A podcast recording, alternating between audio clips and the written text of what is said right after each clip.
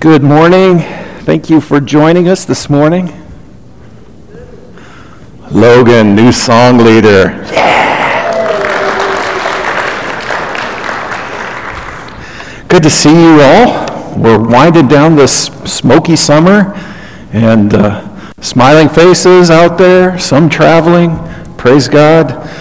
So uh, we've been talking uh, series, talking a series uh, the stories of Jesus, and last week we talked some about planning.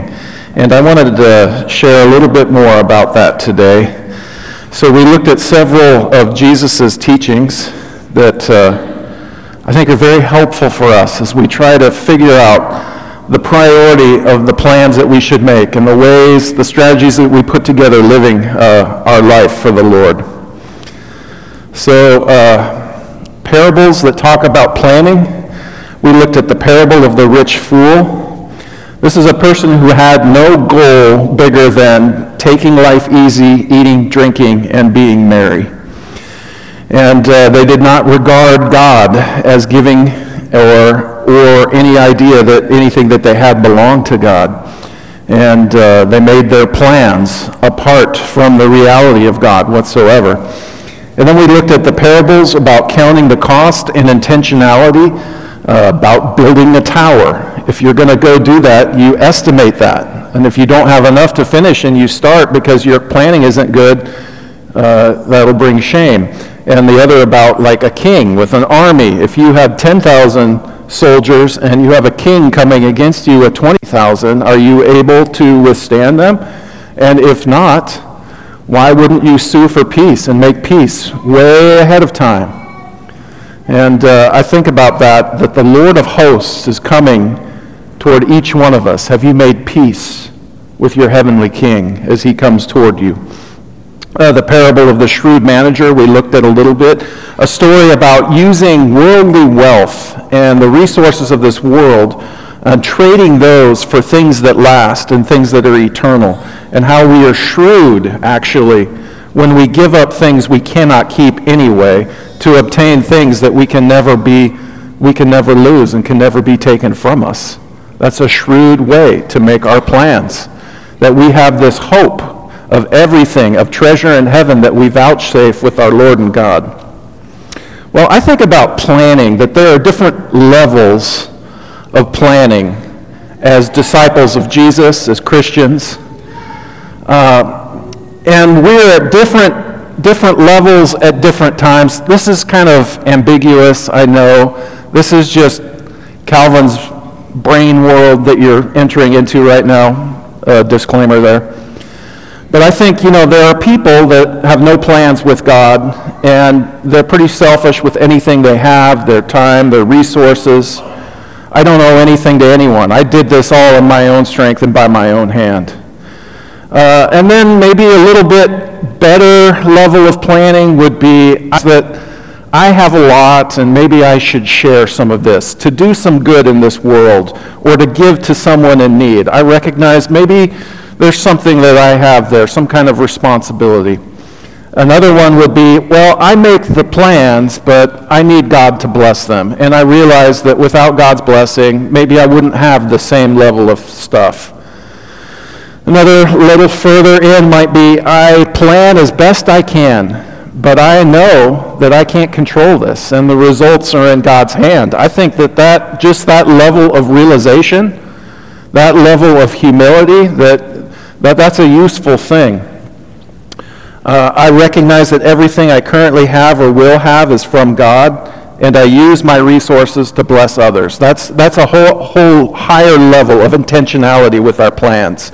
Not just the theoretical, like, you know, I've got quite a bit and there are people in need and I probably should do something. This is, this is from God. I have a responsibility and then you execute and you actually give and do good things with your resources. Maybe a little further would, would be I invest in both my plans and God's plans that we both have stuff going on. And I give my time and resources into both of those things. And then maybe a little further would be I have my plans and God has his plans. But I realize that my plans need to be under the umbrella of God's plans somehow. that there needs to be a priority there. And then this higher level, the highest level that I can think of that I see is people who have given up on their plans completely. And there's nothing but God's plans. What would it be like to live a life like that? That your little projects of obtaining and, and building security, and if that's just gone out the window, and there's nothing but, here I am, Lord, send me. What do you want me to do? I think that's a whole other level. I, you know, am my best. I have touched that. Holding on to that throughout the years of a life. Wow. That is a high calling. So this morning, I want to talk about what I think of as the best a person can make of their life. Can you really do anything better than with your life, with the allotment of time that each of us have, have, have been given? We don't know how long that is. Can you really do anything better with your life than putting your plans into God's hands and seeking His plans? I have no other plans but the Lord's plans. Uh, just as an aside, you know, we have acknowledged this. Any of you who have been baptized into the body of Christ have acknowledged that commitment. Your baptism is a death. And that person that came out of that watery grave is a person who has taken up their cross and publicly announced, My life is over, and now all I have is the life of my Lord and Savior.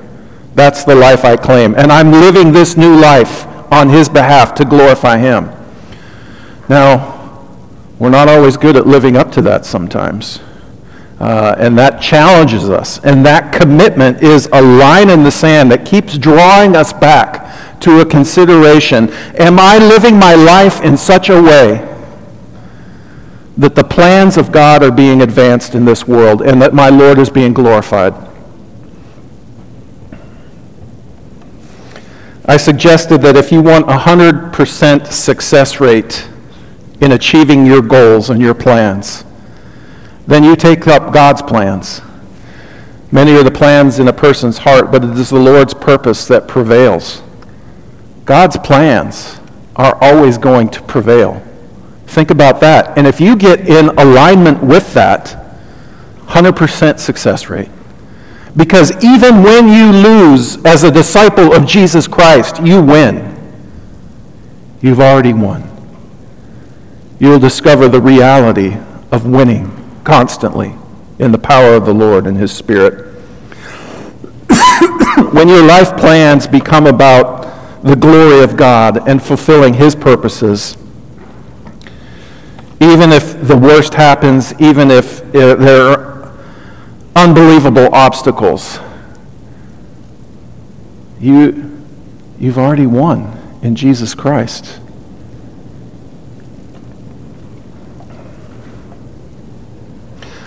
Living a life surrendered, surrendering and pushing aside your own plans, and just seeking God's plans, that's actually a really hard thing to do because we constantly try to take the reins back. We constantly try to be in control of everything. And just because you, in a moment, decide to say yes to God's plans, it doesn't mean that suddenly things are going to get easier for you either. In fact, I believe when a person goes all in for Jesus Christ, when you have no other basket and you put all of, okay, Lord, here I am. I'm putting it all in your basket. Here I am. Use me, send me. What do you want, Lord? I would suggest that that's the time that things get harder and not necessarily easier. Uh, your enemy, the enemy of your souls, will do everything to throw sand in the gears of a heart that's surrendered to the Lord your God. He will try everything he can to trip you up, discourage you, make you give up, make you feel like a fool for trusting God like that. And then he's adept at using things like embarrassment and shame where you, you tried to do something good for the Lord and then you failed and you feel miserable and ashamed because of your failure. And he constantly brings those failures to your mind. It makes you feel ashamed for even having given up, maybe ashamed for even having tried.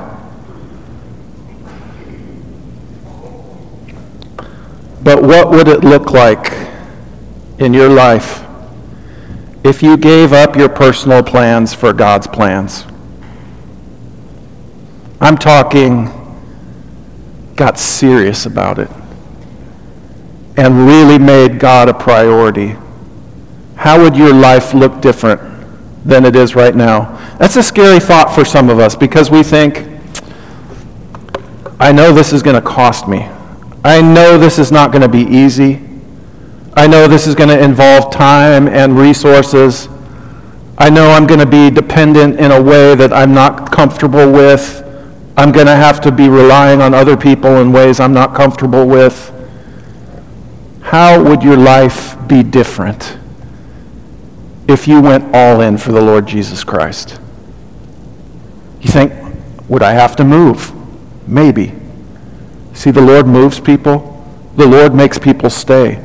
People will run from their problems in this world. Jesus, sometimes he holds our feet to the fire, and we stay in places, in churches when it's not all easy and but just a heart that is surrendered. Okay, Lord, here I am. I'm a pawn. Please move me. Use me as you will.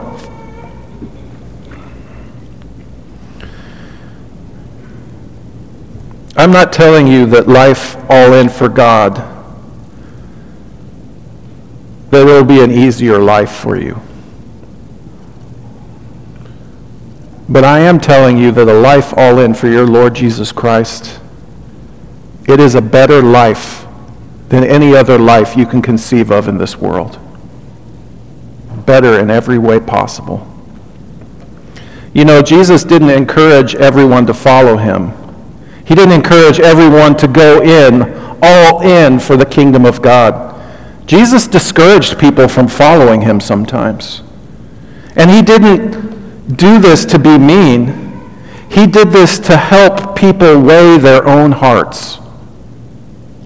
Do I really want my Lord and Savior this much? Am I willing to lay it on the line for Jesus Christ? Jesus helps people understand the reality of their own hearts. As they were walking along the road, a man said to him, I will follow you wherever you go. Jesus replied, Foxes have dens, and birds have nests but the Son of Man has no place to lay his head. He said to another man, Follow me. But he replied, Lord, first let me go and bury my father. And Jesus said to him, Let the dead bury their own dead, but you go and proclaim the kingdom of God. Still another said, I will follow you, Lord but first, let me go back and say goodbye to my family. And Jesus replied, No one who puts a hand to the plow and looks back is fit for service in the kingdom of God.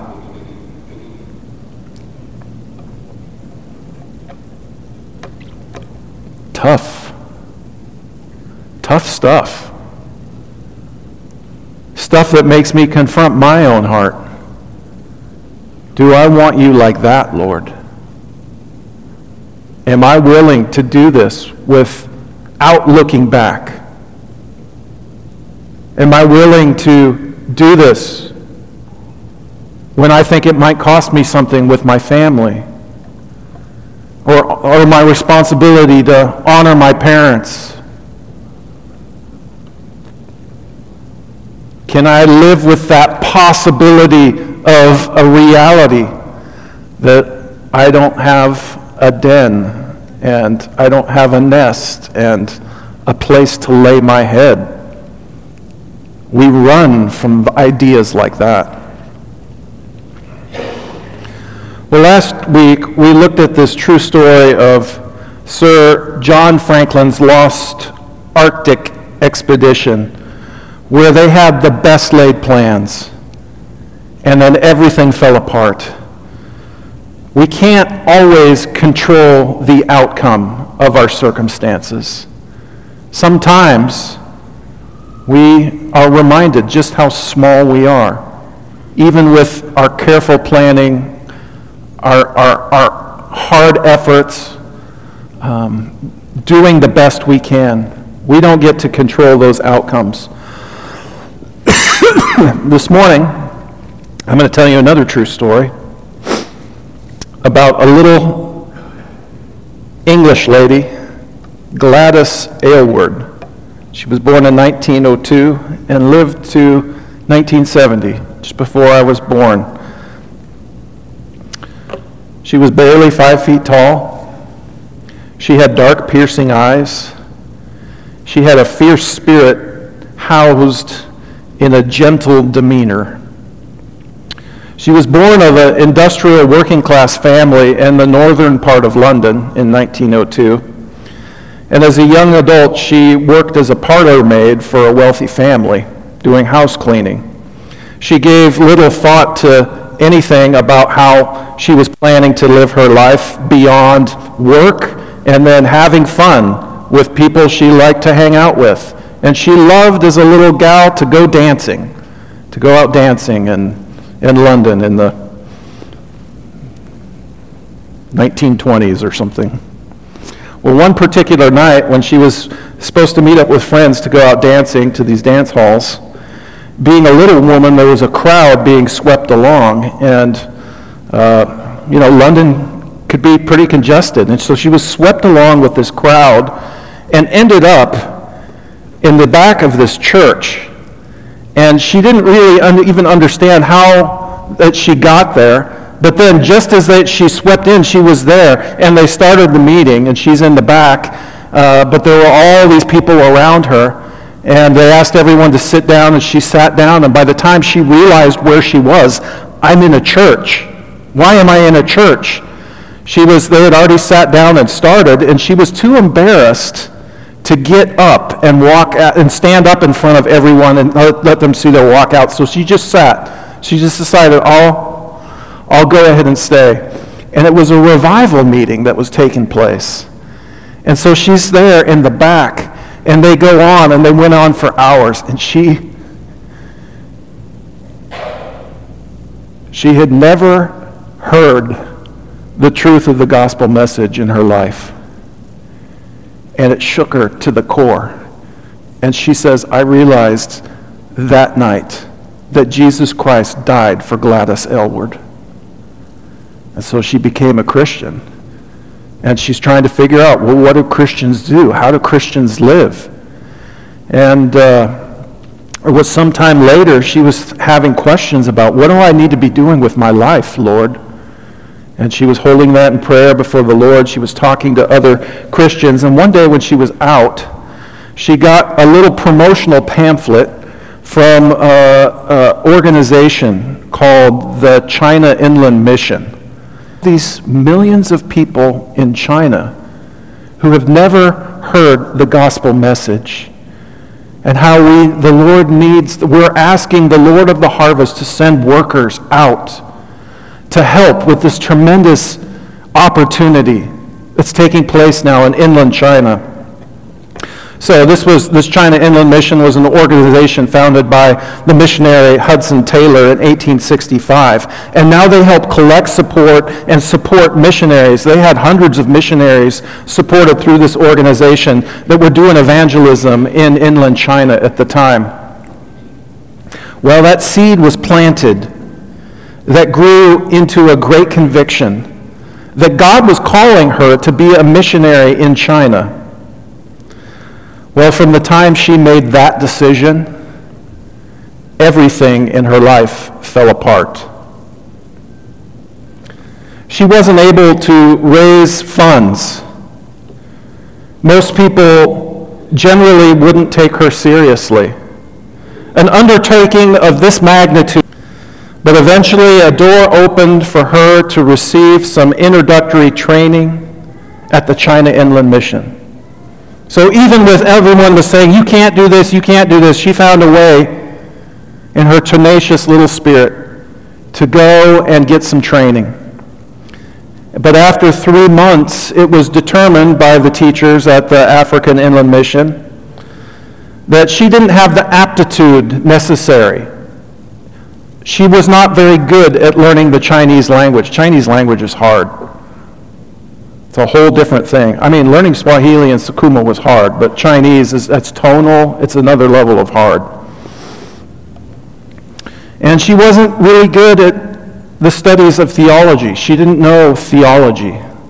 Some of the deep truths of she just she just loved the Lord. And it was determined that you should not continue on.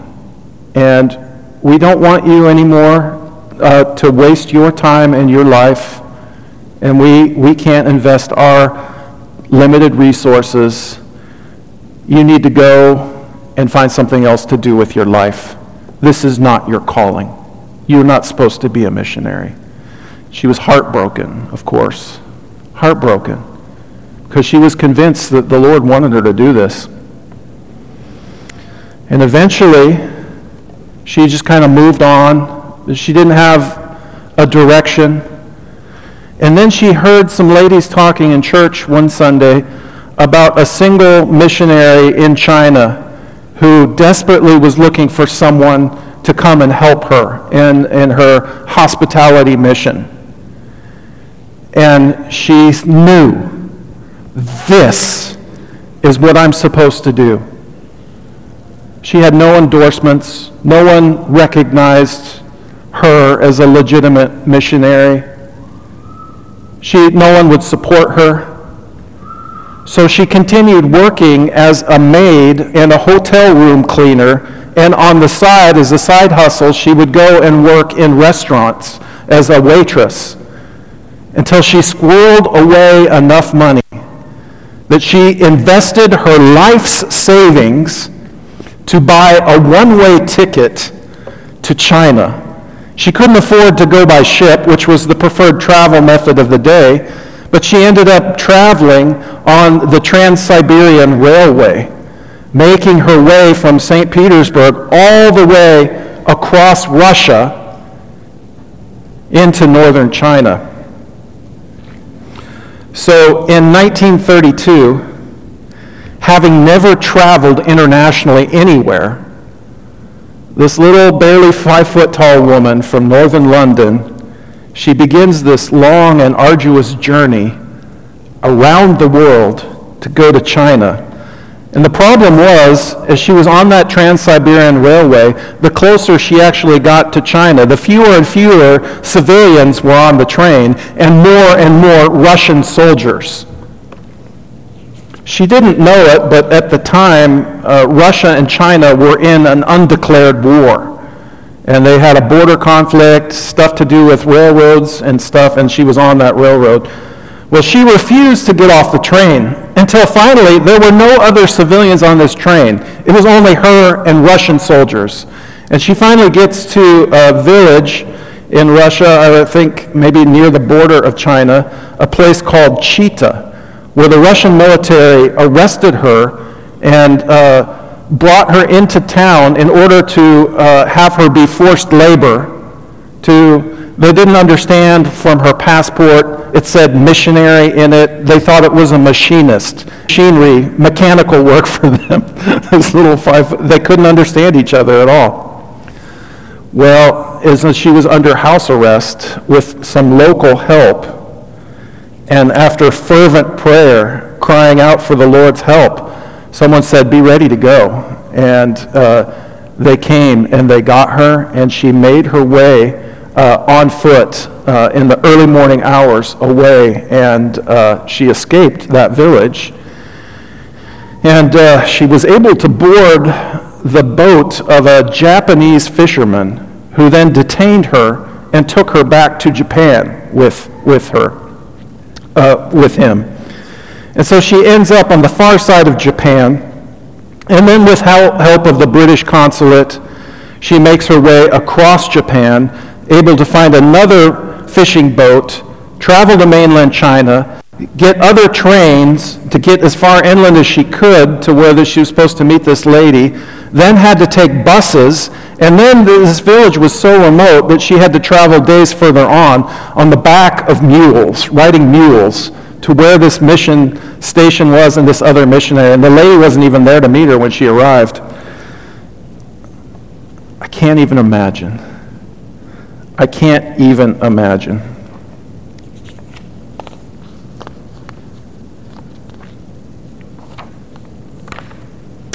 Well, she finally met this other missionary lady, Jenny Lawson, 74 years old, widow, who had continued working in China after her husband had died, supported by the China Inland Mission. And uh, have you ever known an older person who's kind of set in their ways? You get to a certain age and you think, I kind of want things my way now. And you're not shy about saying so. And so this young lady arrives, and she's not just an older lady, she's Scottish as well. So it's like this kind of my way or the highway kind of. And uh, she had to work uh, Gladys Aylward was someone who was really difficult. Have you ever been stuck with a difficult person? Yeah, we've got, we know what that's like. Okay, church is just a short time. I can, I can stomach them for Sunday morning. Just kidding. I hope it's not church. but we know what that's like in the world or jobs, a difficult customer, a difficult coworker, a difficult boss but then we get to leave them and we get to go away to some. When you're stuck with that person in the middle of China, she says, we never would have been together except for this circumstance where, the, where God dropped us into this place and we had no choice but to figure this out. And so Gladys Aylward humbled herself and learned from that older missionary. And the primary thing that she learned from that older missionary, she says, was how to pray. She'd been a Christian now for years. She'd been at all kinds of prayer meetings. She prayed, she talked to the Lord constantly. But she said, I never prayed before I met this woman.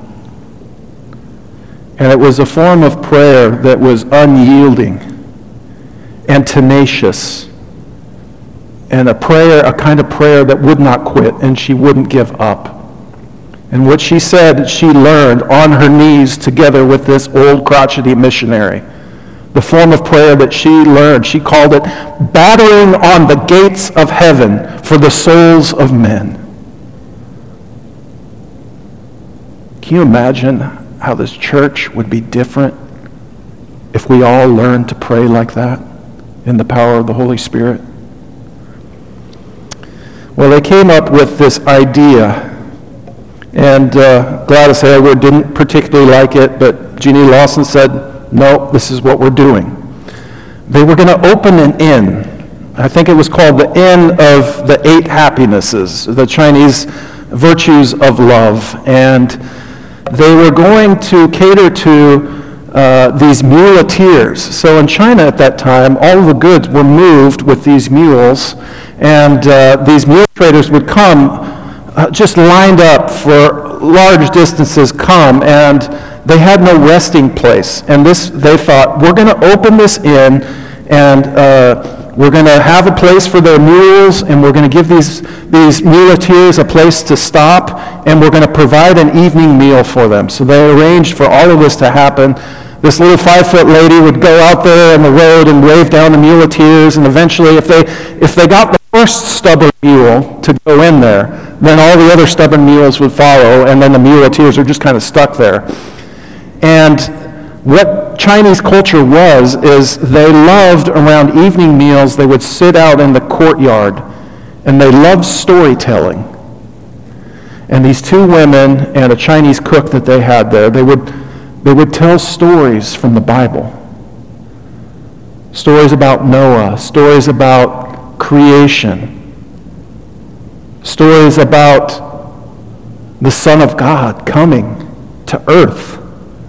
And these muleteers would sit and they would listen to these stories and they would talk about them.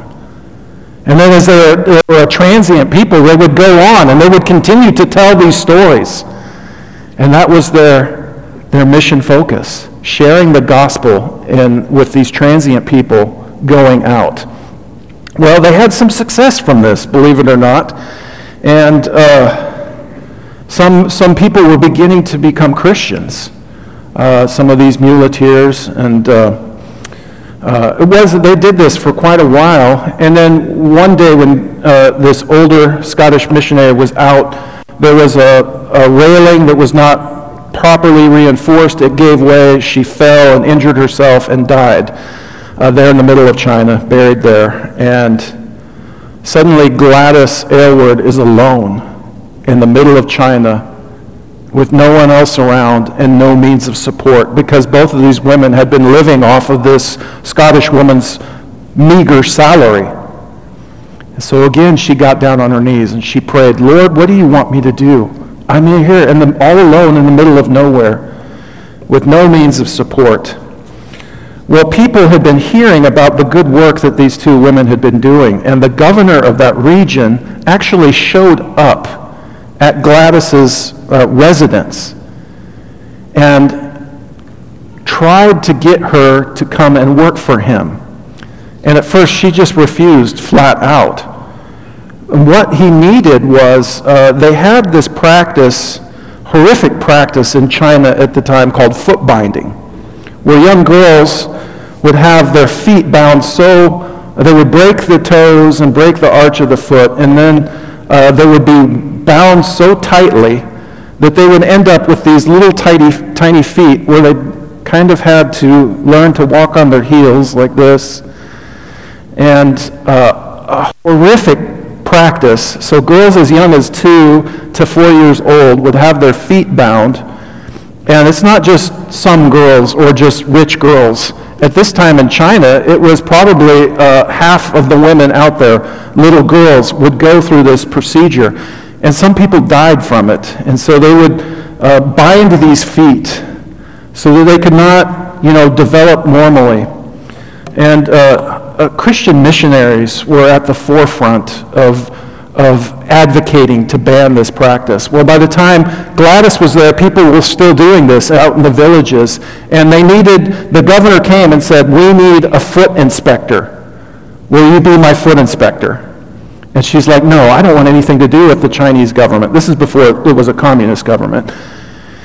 But eventually he kept at her, and she, and she eventually agreed. And she said, I will do it on the condition that I get to freely share my faith in Jesus Christ as I go around these villages. To, she had been praying, Lord, I don't know what to do. I can't, as a single woman, continue on to run this hotel with just these men here. She was without a chaperone, basically trapped in that courtyard. And now she has a means of support. The Chinese government supporting her to travel around to, to women and families, uh, to be a, a foot inspector for Jesus, and to share the gospel with people. So she begins to do this. And she's going out to these villages and uh, all of these rural areas. She had been praying to have friendships with women. She makes all of these friends.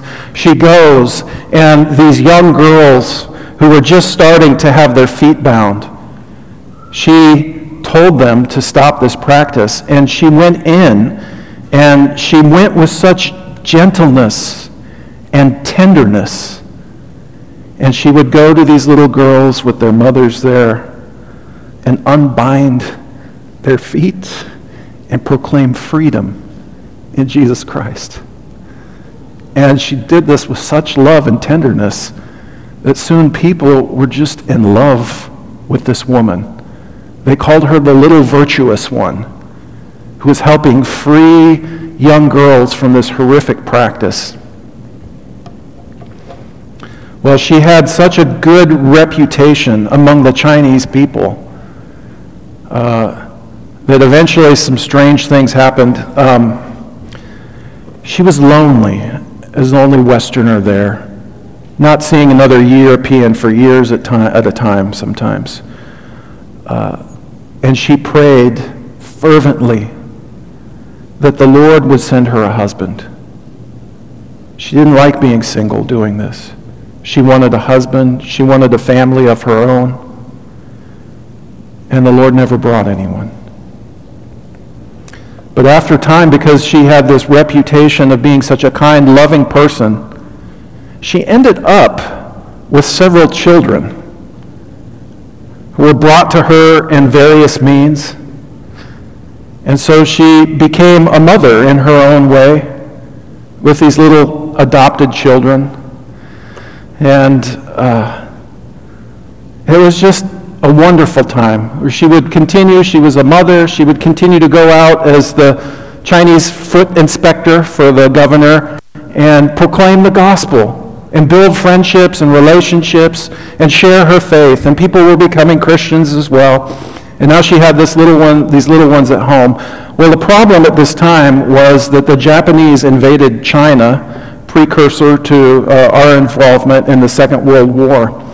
And so all of these Chinese refugees, hundreds of thousands, millions of people, were on the run in China. And they were running inland uh, to get away. And every time these refugees would pass through their village, children would be left behind.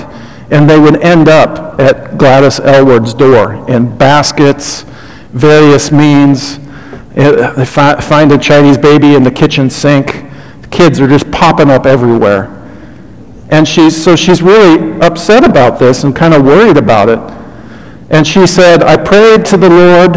I said, Lord, 40 is a good round number and quite enough for any single woman to handle. Please do not send me more children. Single mom, 40 children. Yeah, that would, but that war and the displacement of war she ended up with 80 children. And they would just show up. And she's taking care of these kids. She's teaching about Jesus in the home. She's got she's raising this Christian family. She's witnessing to people around. Well, then the Japanese actually bombed her village and her friends, a lot of the Chinese parents were killed. So suddenly she has 100 kids with her that are under her care invading armies coming, coming, she had to get these children to safety. There was no one to take them anywhere. So this little London woman sets out on a journey of weeks to cross mountain ranges and rivers with no other adult to help her. A couple Chinese teenagers, a couple uh, teenage boys, a hundred orphan children with Gladys Aylward making their way across mountains, across rivers. It was a dangerous journey. It was an arduous journey. It, she almost lost her life. The first village that they came to, finally, up in the mountains, safe from the Japanese invasion, uh, they refused them. And they said, We don't care if you have 100 kids with you. We're overwhelmed. We cannot possibly open the gates to you and take in any. And these exhausted children. She had uh, Gladys at this time she had pneumonia, she had typhus, and she had typhoid fever. And she was barely making it.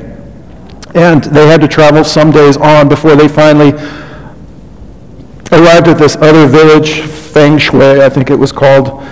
And uh, when she got news that they were welcomed into the city, she was so exhausted she just passed out. And she doesn't remember anything else for days. Uh, well, there happened to be a Chinese doctor in that village who happened to receive experimental medication from the United States to treat things like typhoid and typhus and pneumonia. And so this doctor, using American medicines, saves Gladys's life. And she comes through and she takes her time to rebuild her strength. And she kept working with those children. And now she begins to work as a missionary in this new village of Feng Shui. Eventually, for the first time in many years, people figured out this amazing story of this woman. And a news reporter hears about this and actually raises funds to send her back to the UK. And so she goes back to London. Um, and she's there for a time. And no one can believe this unassuming little nobody, regular working class London woman could do such an amazing work for the Lord. Shocked everyone.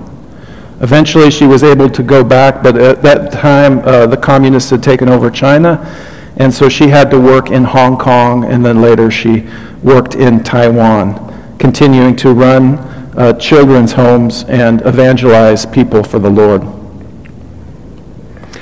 No one could have ever guessed the way the Lord would use this woman because she said yes. And when a person gives up their own plans to take up God's plans, it doesn't make things easier. It makes things harder. But even though life gets harder, I think it gets better.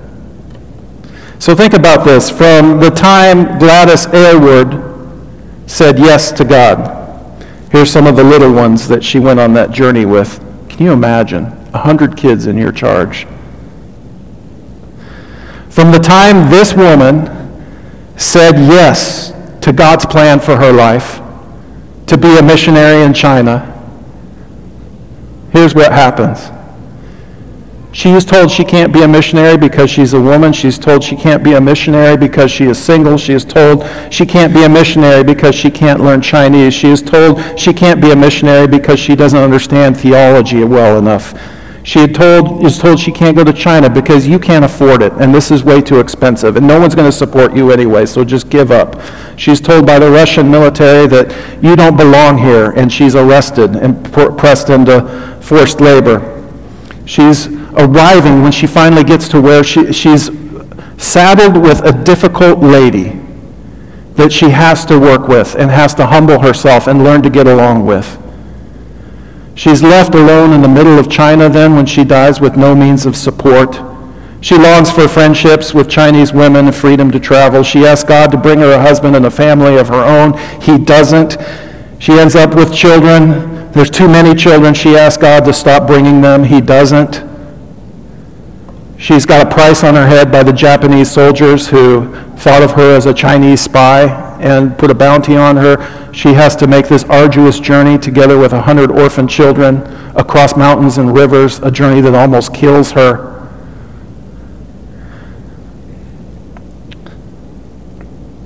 From the time this woman said yes to God, her life fell apart. And she had no regrets. She had no regrets. I think when a person gets serious about taking on God's plans as their own, that can be a time when things get really hard. Because that's when your own strength, your own resources, your own talents, and your own abilities are going to fall short, and you know it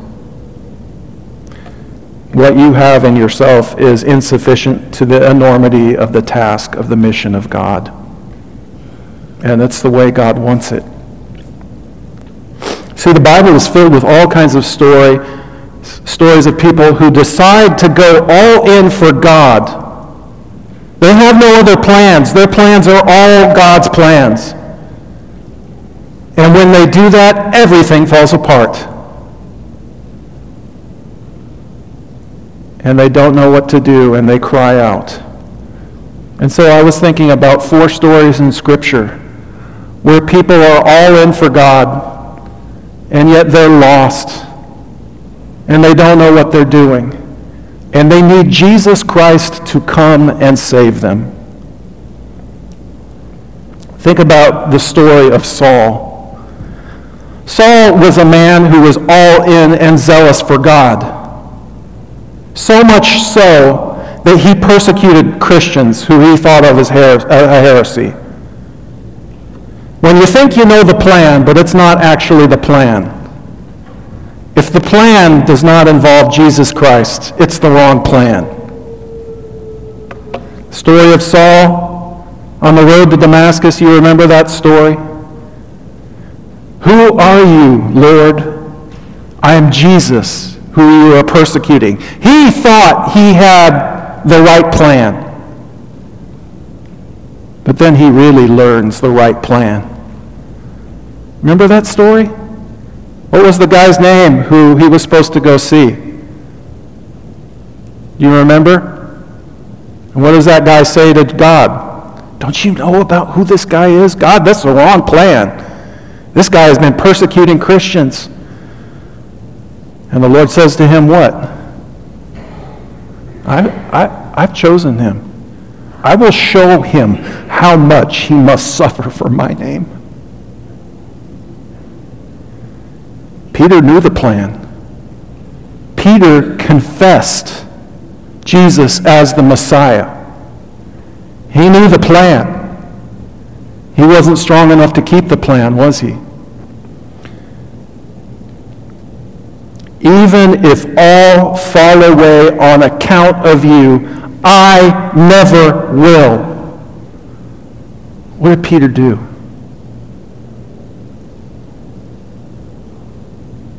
What did Jesus tell him was going to happen? What did Jesus tell him to do that Peter failed to do? Watch and pray. And Jesus said, When you have turned back, come and strengthen your brothers. Peter wasn't strong enough to keep the plan, was he? And then there's that tender text in John's the end of John's gospel where Jesus is cooking them breakfast and they come in, they say it's the Lord. And Peter runs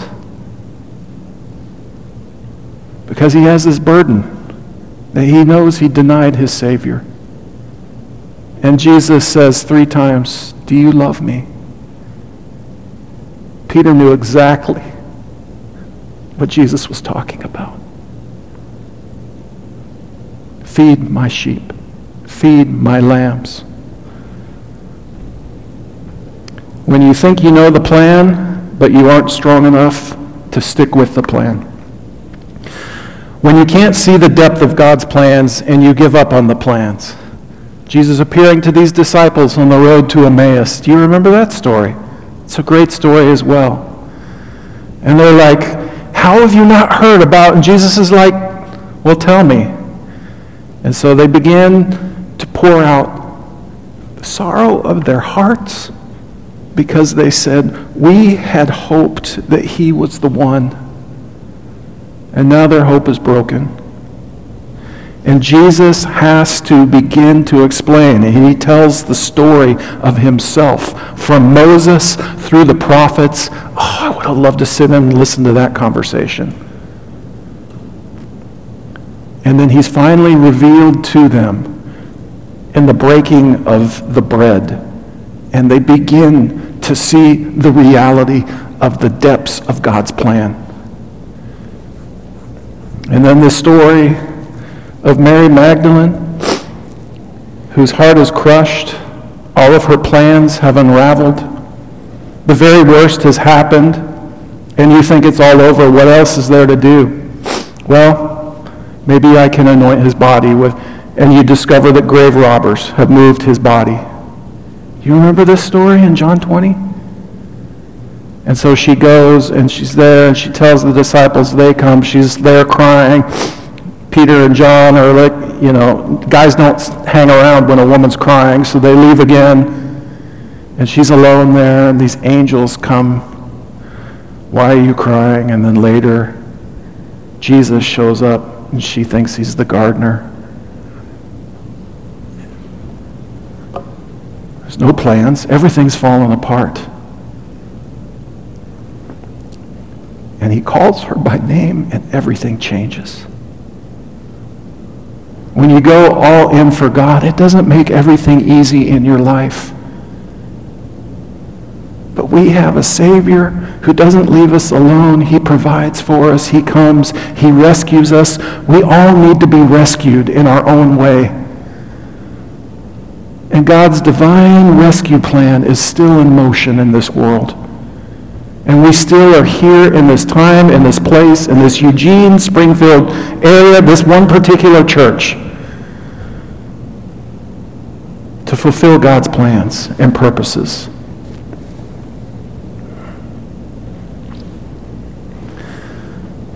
At the end of her life, preaching to an audience of people, Gladys Aylward said this God sends each one of us. I have not done what I wanted to.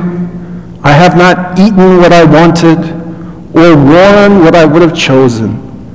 I have not lived in a house that I would ever have looked at twice. I've longed, as I told you, for a husband and babies and security and love, and he didn't give it. He left me alone for 17 years with one book, a Chinese Bible. I don't know anything about your latest novels, pictures, or theaters. I live in a rather outdated world. And I suppose that you say, well, it's awful miserable, isn't it? Friend, I've been one of the happiest women that have ever stepped this earth. And I have a great family of someone else's children whom I have loved with a great love because Jesus Christ loved me. And whom I am now receiving love back from. O oh Lord, give us freedom. Freedom in Thee, that you might be able to pick us up and put us down and use us when and where and how you like, so that someone might know how much you love them. Do you want to be used like that?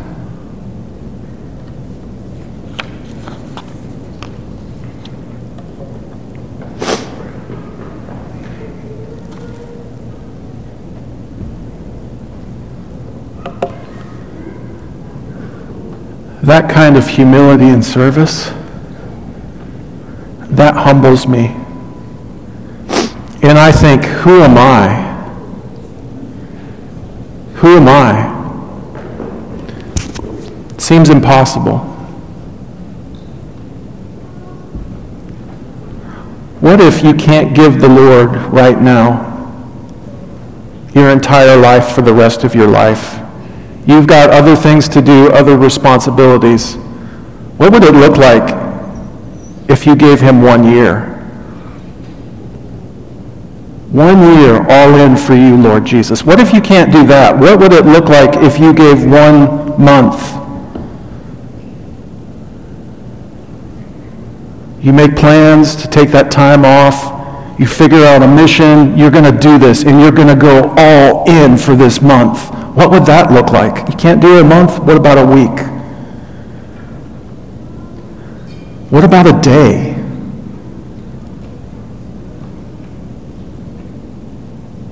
Give the Lord just one day where you're all in for Him.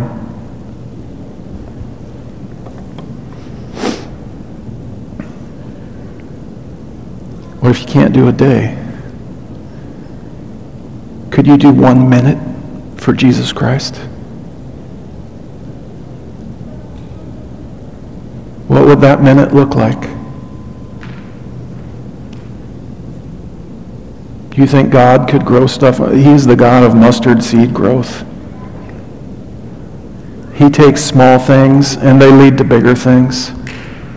You know, me as your preacher, I, I look at my own life and my own formation. I look at my hopes for you as a congregation. My dream is not for you to become a spiritual superhero. My dream is that you will wake up to Jesus Christ and choose to honor him and do the next right thing. What can I do for you, Lord? Have you prayed that prayer before? Will you pray that prayer this week? What can I do for you, Lord? That's a dangerous prayer. I understand that. And the way the Lord is going to answer you is this. There's going to be an idea that comes into your mind of something you can do for the Lord. And then you're going to have a choice to make. Am I going to do this? Or I'm going to let this slide and just forget it? You know, if we begin to honor the Lord in the next moment, that leads to other moments. In the hands of God, a few minutes becomes a beautiful thing, and it leads to other minutes and other hours. As we live this life of faith, faith grows. Pray that prayer, what can I do for you, Lord, so that someone might know how much you love them? Are you open to letting God use you in that way? So, Logan, you can come up. That's our sermon this morning. It's my hope for my life that I can be used in ways that God shows himself in people's lives so that people know how much he loves them. There's so many good things happening in this church. What would it look like if you just up things a notch and went to your next level for the honor of your Savior, Jesus Christ? Well, we always offer an invitation here for the prayers of this church, for letting us know how we can help you and serve you. Uh, to put the Lord on in baptism, we always offer that invitation. And you can find me up front if you need to share something with me. I'll be up here uh, while we go ahead and sing our invitation song together.